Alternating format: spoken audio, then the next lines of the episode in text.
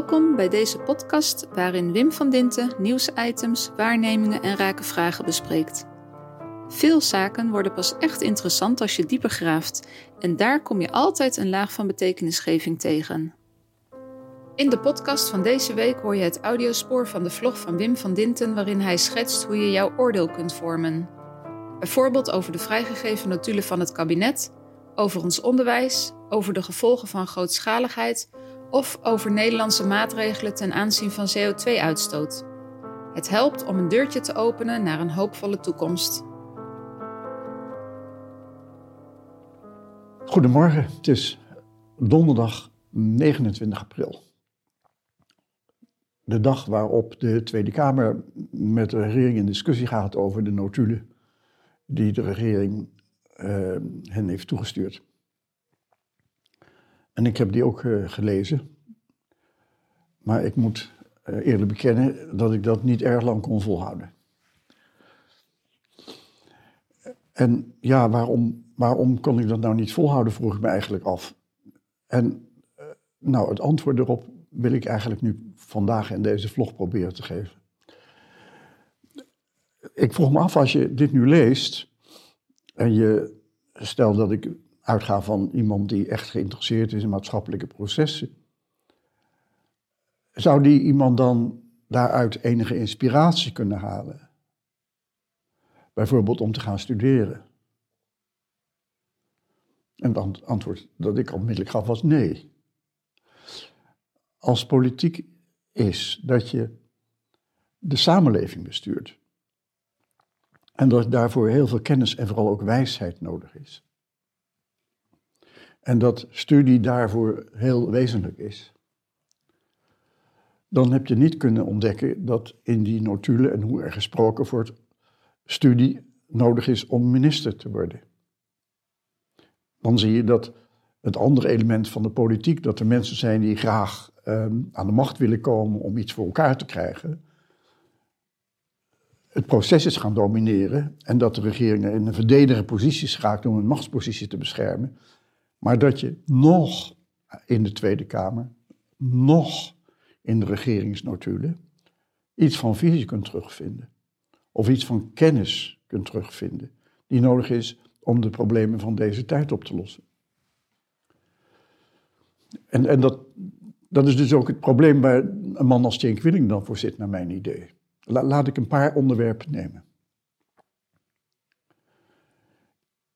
Eigenlijk kun je die onderwerpen schetsen in, in vrij eenvoudige eh, zaken en kwesties. De eerste is, dat is dan misschien al heel groot, maar bepaalt wel je positie.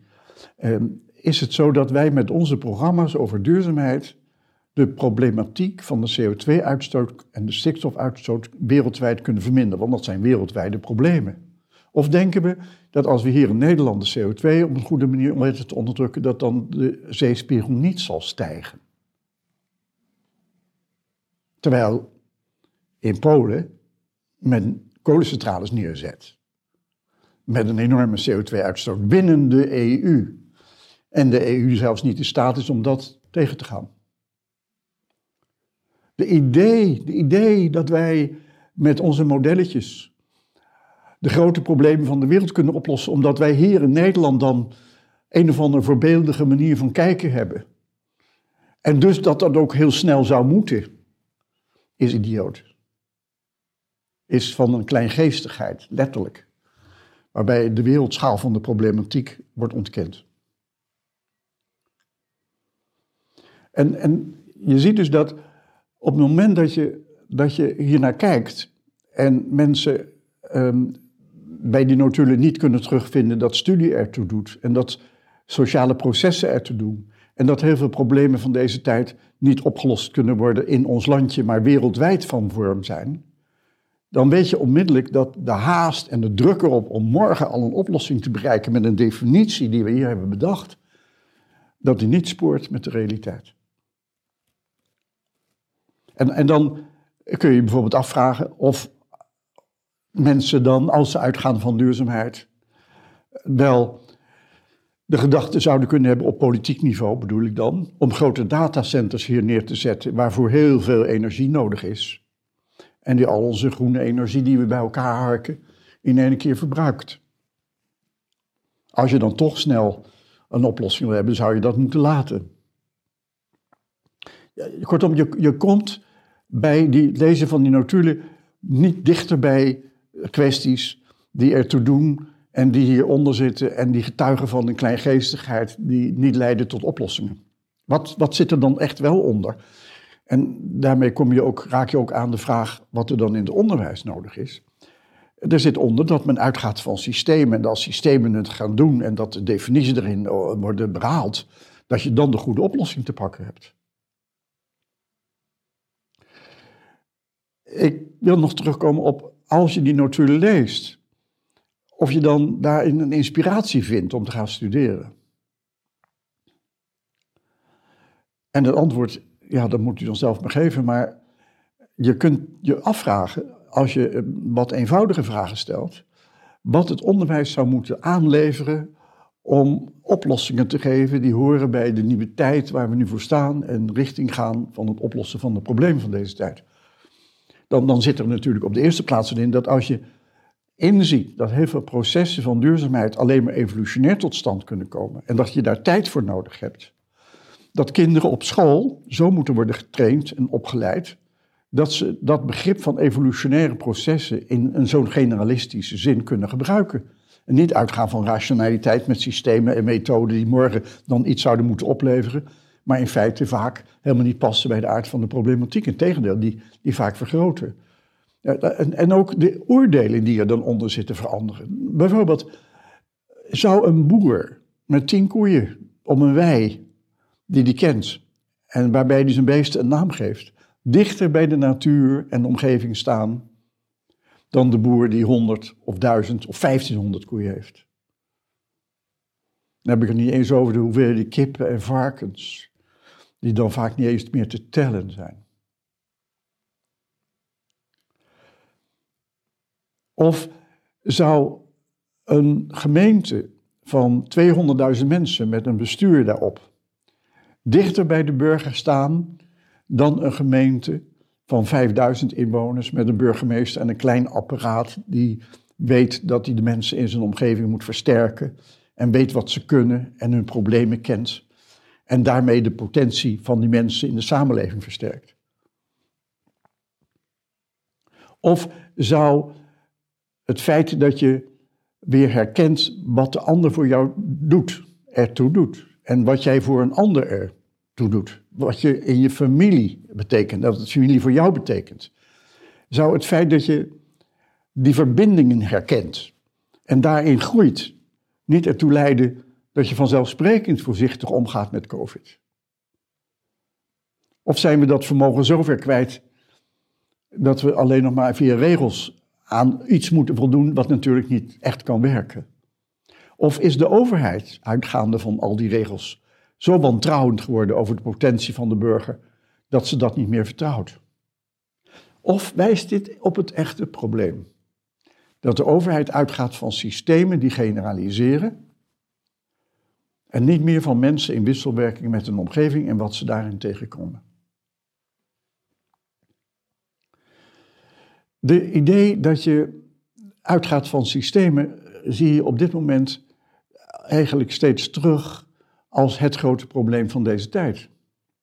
Of het nou kijkt bij het CBR, of het toeslagenbeleid, of de mensen in Groningen, of psychiaters die vertellen dat ze uit de jeugdzorg trekken omdat het niet meer te doen is. Waarbij de eenvoudige vraag is, zou nou een psychiater die uit kan gaan van zichzelf en zijn mogelijkheden en zich kan verbinden met degene die voor hem staat, met dienstmogelijkheden en context en geschiedenis, zou die dan minder effectief zijn en minder helpend vermogen hebben ten opzichte van de psychiater die uitgaat van een systeem en regels moet volgen? Het antwoord lijkt mij ligt wel voor de hand. En, en wat zou dan het onderwijs moeten laten zien en kinderen moeten bijbrengen? Om uit te gaan van dit soort kwesties van wisselwerking en wat erin ontstaat, wat je zowel in de natuur terugvindt als tussen mensen onderling, in plaats van rationaliteit en systemen. Ik moet ook denken aan meneer Rutte, die een poosje terug zei en vaak heeft herhaald dat visie voor hem niet iets is wat praktisch bruikbaar is. En ik meende dat hij vorig jaar heeft geroepen dat hij niet graag wil dat weer een sociologische benadering wordt gekozen voor een probleem. Maar als politiek draait bestuur om het besturen van een land en de processen te doorgronden die daarbij een rol spelen, is het dan denkbaar dat een politicus die niet beschikt over inzicht in sociologie en sociale processen, dat die effectief kan zijn? Als er iemand is die uitgaat van zichzelf en zijn rationaliteit en alles zijn geld uitdrukt, ja, die gaat automatisch naar systemen en denkt aan kapitalistische stelsels. Voor mij is de uitspraak dat je sociologie niet wilt gebruiken op het hoogste regeringsniveau. Erger en moreel aanvechtbaar. Ten opzichte van de uitspraak dat Pieter Omtzigt elders een functie moet zoeken. Het feit dat de politieke partijen in de Tweede Kamer daarop blijven hangen, hoe er met over hen wordt gesproken, en niet herkennen dat de problemen van deze tijd gaan over de grote processen, dat we zijn doorgeschoten met onze rationaliteit. En niet meer uitgaan van wat er voor mensen te doet, is wat mij betreft een probleem wat de politiek domineert en wat het Haagse domineert. Als kinderen niet wordt herkenbaar gemaakt. Dat evolutionaire proces er voor het leven en voor wisselwerken met anderen te doen. Maar dat ze uit moeten gaan van rationaliteiten en systemen. Dan zet je die kinderen in het onderwijs niet op het spoor om de problemen die er komen op te lossen. En waar dus ook tijd voor nodig is. En die we dus ook hebben, want het kan niet sneller. Maar dan zet je ze op het spoor van die rationaliteit en de systemen die ja, eigenlijk alles bepalen wat we in deze tijd zien. Het feit dat je sociologie in de hoek hebt gezet, ontneemt je de mogelijkheid te doorzien hoe ver systemen oplossend vermogen hebben en bij kunnen dragen aan de samenleving. En ik heb om die reden toch nog maar eens een keertje meneer Weber meegenomen met zijn Wirtschaft und Gesellschaft. De man die um, werd getroffen door de Spaanse griep in 1919. Ook een epidemie die heel veel doden heeft gekost. Veel erger was dan de COVID die we nu hebben. En toen waren er ook nog geen vaccins. En hij uh, heeft het overleefd, maar was kennelijk zo verzwakt dat hij een jaar later aan longontsteking overleed. En dit boek, het zijn eigenlijk een paar boeken uh, bij elkaar gebracht, is dus ook uitgebracht na zijn dood. Maar wat hij liet zien, is dat modellen en rationaliteit die nodig is om een samenleving in te richten, niet eindeloos bruikbaar is. Dat het een generalisatie is.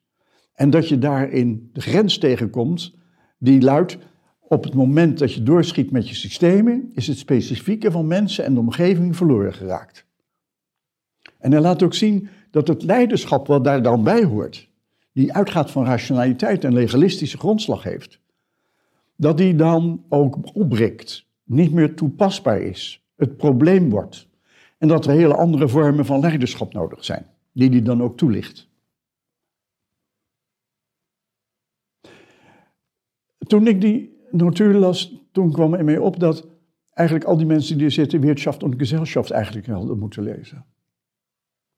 Want dan zouden ze hebben gezien dat het probleem niet is dat het systeem niet werkt bij de Belastingdienst of bij het CBR. Of dat we niet met systemen de problematiek van mensen in Groningen kunnen oplossen. Uh, en, en, dat we met die systemen ook in het onderwijs zijn doorgeschoten en mensen ze op het verkeerde spoor zetten. Maar dan hadden ze begrepen dat het probleem is dat we zijn doorgeschoten met onze rationaliteit en onze systemen. En dat de vraag naar transparantie van de regering eigenlijk nog steeds een vraag is over het gebruik van rationaliteit om een regering te beoordelen. Terwijl de essentie moet zijn dat evolutionaire betekenisgeving die het probleem vormt onder ons milieuprobleem, onder de duurzaamheid.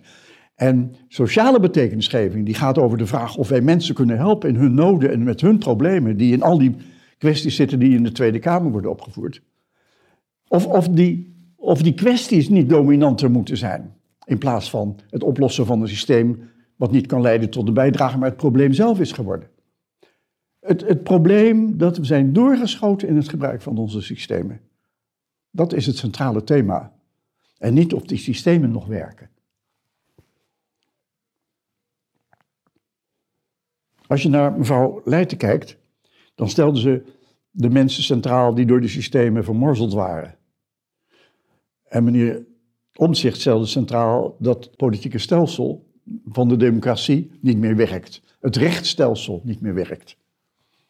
En de combinatie van die twee leidt tot steeds hetzelfde: dat de systemen en het recht waarmee we systemen ordenen en ook de democratie ordenen, niet meer overeenkomen met de hulpen die de overheid zou moeten bieden om in een democratie mensen aan de voet van de samenleving te versterken en daar een vangnet voor te zijn. Je hebt visie nodig om te herkennen wat de problemen van deze tijd zijn. En natuurlijk is het waar dat ik nu hiermee, als ik uitga van evolutionaire en vanuit sociale betekenis en betekenisgeving, dat ik daarmee een andere ethische lijn inga dan wanneer ik uitga van de bureaucratie met zijn systemen. En je ziet dat de manier waarop ik in de wereld sta en er naar kijk, bepaalt hoe ik iets beoordeel en wat ik moreel verantwoord vind en wat ik amoreel vind. Ik zag bij Buitenhof mevrouw Marijnissen van de SP um, uh, ingaan op de problematiek op steeds dezelfde manier. Ik geloof dat ik het al twintig keer heb gezien of zo, maar, maar heel, heel veel. Maar ze voegde nu toe dat het standpunt van de regering tegelijkertijd ook amoreel was. En ik dacht, hé, hey, kijk, waar is dan die discussie over moraliteit gebleven in de Tweede Kamer? Als toets van de regering. Want als je dat zegt, zou je dan ook niet moeten kunnen zeggen, of mogen zeggen, dat het niet willen gebruiken van visie, het niet willen gebruiken van sociologie, op het hoogste politieke niveau, dan kun je zeggen, het is afkeurenswaardig, het is dom, maar als het leidt tot beschadiging van de samenleving en van al wat leeft, dan is het vanuit zo'n ethische gezichtshoek ook amoreel. En daar zie je ineens het probleem waar Cenk Willing voor zit. Kun je met deze regering en met deze Tweede Kamer wel een weg inslaan waarin sociologie en kennis en het herwaarderen van rationaliteit het centrale thema is? Of is dat met deze mensen schier onmogelijk? Ik denk dat het schier onmogelijk is. Je kunt niet mensen veranderen van oriëntatie. Die hebben ze. We moeten op zoek naar andere politieke partijen en andere mensen die vanuit een ander paradigma naar de wereld kijken en daar ook oplossingen in bijdragen. En gaan nog niet roepen dat we geen tijd hebben om dat te doen. Want zoals we nu bezig zijn, wereldwijd, is er meer dan genoeg tijd. Kijk maar naar wat er gebeurt in Polen, om maar als voorbeeld te nemen. Kijk maar naar wat we allemaal beloven over CO2 en de oplossingen die gekozen worden, die allemaal rationeel zijn. We hebben meer dan genoeg tijd om het onderwijs in te richten zodanig dat mensen wel duurzaam willen leven en kunnen waarderen wat er voor het leven toe doet. Niet alleen van henzelf, maar ook van de natuur en van hun omgeving. De vraag is of we die weg kunnen inslaan. Daar zal de meeste tijd in gaan zitten. En ga dan niet verder met de onnozelheid.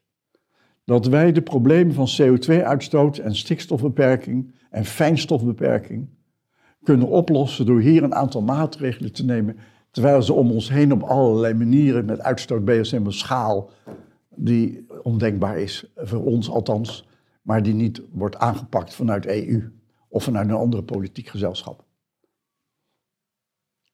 De oplossingen liggen in het onderwijs, maar ook in het zoeken naar de route om mensen op het pad te brengen dat de oplossingen die we nu nodig hebben niet kunnen voortkomen uit het groepje mensen dat daar zat, die de notulen hebben gevuld. En ook niet in de Tweede Kamer op details gaan zitten, die wezenlijk niet het onderwerp zouden moeten zijn van de problemen van deze tijd. Fijne dag nog.